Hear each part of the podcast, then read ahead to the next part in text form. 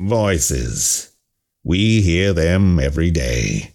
Some voices, like mine, are smooth and comforting, while, on the other hand, the Chad and Cheese podcast is like listening to a Nickelback album. You'd rather stab yourself in the ears with an ice pick. Anyway, you're now listening to Voices, a podcast series from Chad and Cheese that features the most important and influential voices within the recruitment industry. Try not to fuck it up, boys. What is the state of Google for Jobs today? Does it really matter? Is it going to overtake Indeed? I mean, what are some of the big questions and, and what matters right now with Google for Jobs? Hide your kids. Lock the doors. You're listening to HR's most dangerous podcast. Chad Sowash and Joel Cheeseman are here to punch the recruiting industry right where it hurts. Complete with breaking news, brash opinion, and loads of snark. Buckle up, boys and girls. It's time for the Chad and Cheese podcast. Yo, what's up, everybody? The hell was that? Welcome to HR's most dangerous podcast the Chad and Cheese podcast. I'm your co-host Joel Cheeseman, and I'm Chad with a new stand-up desk. Sowash. Ooh, fancy! Yeah. And you may have heard about it. You may have listened to an episode. This is a new Voices series. We are honored to have with us for this one Venkat Janapareddy, CEO and founder of Jobiak. Venkat, Big yeah. Cat, what's up? Thank you, Chad and Joel. Thank you for having me. It's good to be here. Very welcome. You sound very relaxed with in in all this virus, you know, panic. Yeah, yeah. It's uh, this whole corona is starting to hit us in Boston. We have almost 91 cases. A lot of working from home. Uh, hopefully, you know, it's going to slow down. Uh, right now, it's really affecting us in big way in terms of travel events. Uh, so, I'm hoping in the next couple of months it'll all go away. Are you seeing any panic from uh, customers or prospects at this point? Uh, not uh, not customers or prospects, but VCs and investors. They are starting to slow down. Uh, yeah. They really that's a that's a big concern. Not only just for us, a lot of uh, startups who are looking to uh, raise money. That's going to be a big challenge because they're very very optim- you know, conservative now, and uh, couple of my friends uh, who are uh, close to closing around, they were sent away and uh, they were uh, told to hold up for six months. I think it's going to have a big impact on fundraising.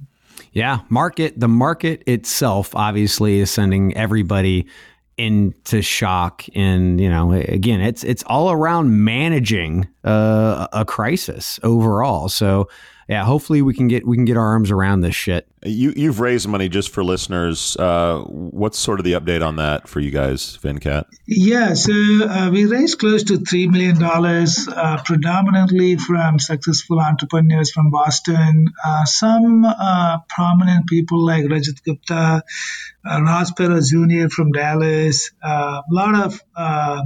Boston HR tech guys. so it's only five or six people uh, we're good for the next six to eight months. So we don't really have to worry about this whole fundraising. Um, I think, as I told you guys, in December we launched our uh, product, uh, the optimization product for Google for Jobs, and uh, it's doing really well. Our customers are very happy. They're seeing all jobs ranking, especially in top 20, which is what our new product does. Uh, touch wood, we've got uh, almost 18 customers in the last two months. We've got 40 more in the pipeline. So uh, all the hard work is really starting to pay us off. Uh, it's good times here at Jobiak. Nice. And what's uh, your staffing look like now? Uh, we are close to 130 people. Uh, when I spoke to you guys almost uh, 14 wow. months back. yeah. Time out. What are they doing? the technology, 90% of our staff is still tech. The optimization uh, product is pretty intense. It took us 14 months of machine learning. Uh, it's not easy uh, to build uh, something to show up in the top 20. Right. Uh, so the product has been really good. Uh, again, we are spread across the country. We've got our CTO in Bay Area. Uh, we have got people in France as well as in India. So it's tech, but uh, it's uh, it's really intense true machine learning platform. So in France and India. So t- tell us a little bit about like the the work habits and I mean obviously you know you're you're you're incredibly well attuned with uh, not just working here in the U.S. but throughout the the United States. But our listeners might not. How is it different working with individuals in India and France, let alone the the U.S. with regard to trying to get getting things ec- longer lunches? And the number one is, first of all, obviously, you know, the cost wise, India is much, much cheaper. Uh, they work in, you know, different uh, shifts. Uh, so if you want to get a lot of work done when you're leaving in the US, especially in the evenings, and uh, they get most of the work done by the time you wake up. Uh, and India is really picking up in terms of machine learning. It's extremely, extremely difficult to hire engineers right now, especially in machine learning. A lot of colleges are starting to educate and teach. Uh, so if you're looking for you know solid uh, AI and machine learning engineers, uh, you get them at a reasonable price from India. In terms of working with them, the, you know a lot of things are changed in the last 20 years for good. Uh, the kids are a lot more smarter, kids who are graduating from college. Uh-huh. And uh, uh, the God. work we get, it's really good now. The output is really good. It's smart not about working 18 to 24 hours anymore. Uh, they just they do have a life after work now, which yeah. used to be not the case. So are they like are they ready for you when they come out of college? I mean, are are they ready, or is there a lot of onboarding that you have to do to get them set up and ready to do what you need them to do? Because we've always heard about the skills gaps, right? But it sounds like from you, at least the types of individuals you're pulling in, that might not be the case. So what does that onboarding timeframe look like? Or are they just a plug and play, get it done? No, no, absolutely not plug and play. You still have to, especially if you're hiring fresh graduates from college, you really have to train them for six to seven months. It's an investment that you have to do. Uh, once you go through that initial six to seven months investments, as long as you like the company, the culture, uh, they really work hard and they'll get going right after that. But it's not plug and play. Uh, you still have to do a lot of hard work. Uh, you still have to train them, mentor them, coach them. Uh, but after that, uh, once you do that initial investments, it pays off big time. So are these all full time employees? Yes, they're all uh, full time employees because wow. you know because of IP reasons. You know, our investors insist that every one of these guys are on our payroll everybody cares about Google for Jobs, right? They're not really sure if it's helping. Some companies like iCIMS say that it's the number three traffic provider for their companies. So that's that's pretty big because it came up from number six for them within the past year to, to number three. From your standpoint, and you were obviously neck deep in Google for Jobs, what is the state of Google for Jobs today? Does it really matter? Is it going to overtake Indeed? I mean, what are some of the big questions and, and what matters right now with Google for Jobs? Yeah, it, uh, it started very slow, to be very honest. Google doesn't really do a lot of advertising. Uh, it's live now, most of the world. It's available in Asia, most of Europe, uh, Latin America. The Google for Jobs, a little widget that you see on Google Organic Search now accounts for 38% of all job searches. That's almost like 100 to 120 million clicks per day. So what's happening now is it's, it's initially, if you look at last year, when you're pushing your jobs on Google, there was not much traffic. Um, now people are starting to see the traffic. Uh, the visit is starting to pick up.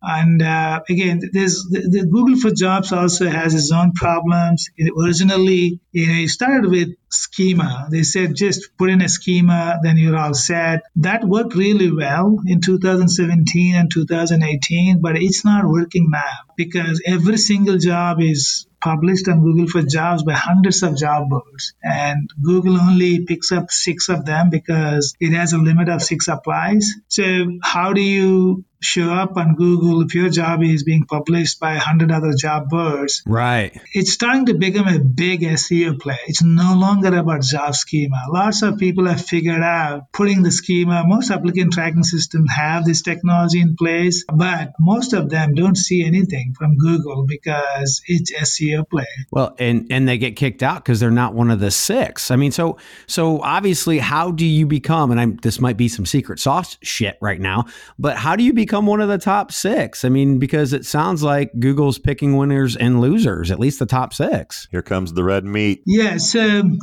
it's all about landing page. You know, whatever the RMPs are doing, investing in career sites, that's where it's really starting to pay off. If you have a good starting landing page, you are going to do well. The reason you see most jobs today on Google for Jobs, you see LinkedIn, Glassdoor, their landing pages are loaded with SEO. Uh, mm-hmm. Uh, they have just not the job posting, they have a lot of additional information, related jobs, uh, training materials, significant additional information that will be helpful for job seeker. Whereas applicant tracking systems, you know, they don't, they don't really have good landing pages and they don't get any traffic.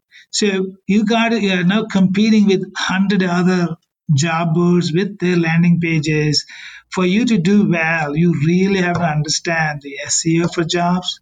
And if you don't know the SEO, which most of HR tech guys, especially recruiters, it's yeah. it's uh, it's you know this whole SEO is just too technical for them, and yeah. they've not we are not marketers. So people who are investing in SEO, which is basically RMPs like Phenom, Claims, they're putting a lot of effort in terms of career center, career pages and landing pages. They tend to do well. But if you are thinking you're just going to put the job schema and let it show up, 50% of your jobs do not even show up, are not even searchable on Google for jobs. And when you, just for our audience, Venkat, when you say landing page, do you mean the job description page or something else? It's the landing page on the company career side, which is the job description page, which has a apply button. So uh-huh. when you when when you go to Google for jobs and you find a job, say a Java developer, there's this apply on LinkedIn, apply on Glassdoor. Most of these buttons, when you click on them, they take you to a landing page which has the job details. Mm-hmm. And that page has to have first good quality uh, in the formatting. The quality of the content has to be really good.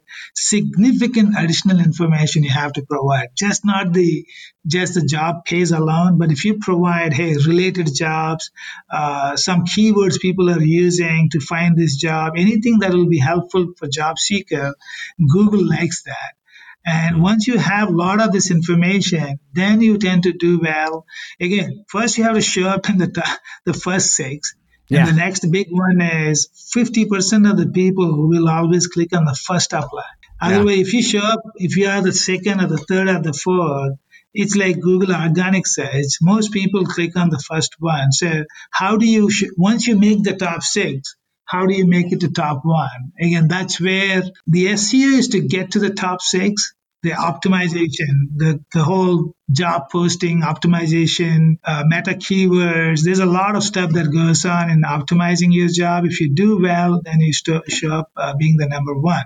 If you are number one, you get the same traffic as what you get from job boards. If you're not, you know, you're not going to see much value from Google for Jobs. So if you're hmm. investing on Google for Jobs, you make sure you show up being the number one apply button on Google for Jobs. Then you will see, you know, three to four X more applicants than what you're seeing today.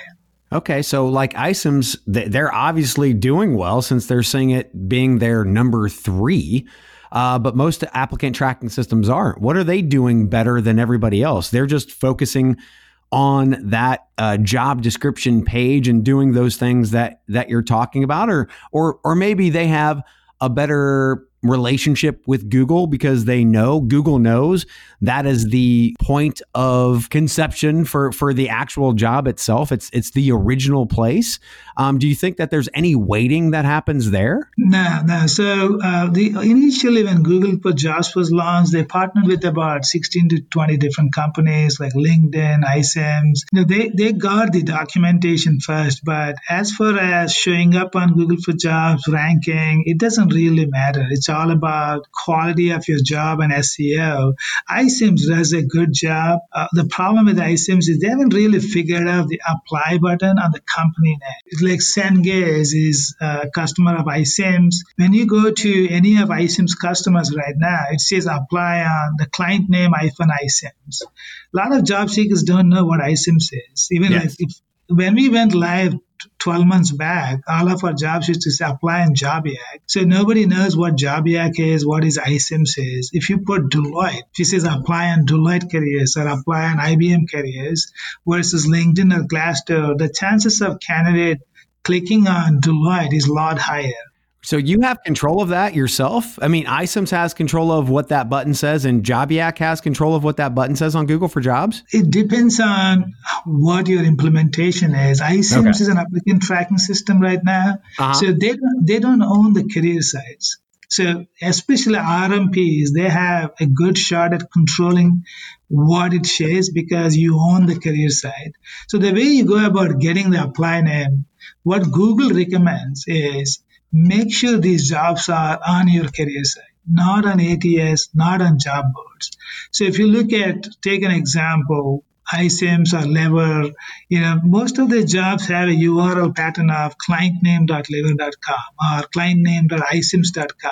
Uh-huh what Google is saying, no, that's not good. Put it on careers.deloitte.com. Right. So if you have a job at careers.deloitte.com versus deloitte.icims.com, the one on deloitte.com will always do better because Google knows that's the company. That's the company that holds these jobs. That's SEO 101, right? So iCIMS is not doing that. They do. They do have some custom career sites uh, for some of their clients, but a very, very small portion of that. Uh, but if you don't have that, you don't get the apply button.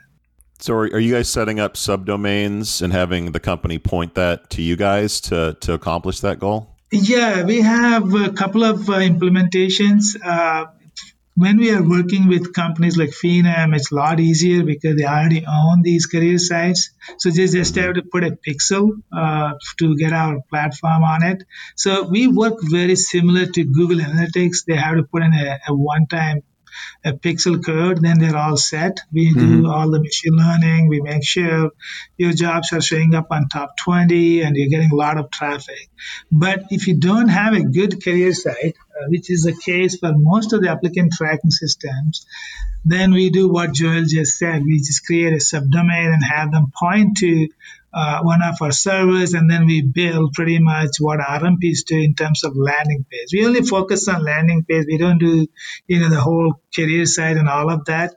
But we provide significant additional information on the landing page, which Google really, really likes it. And what we provide inside, that's really our secret sauce.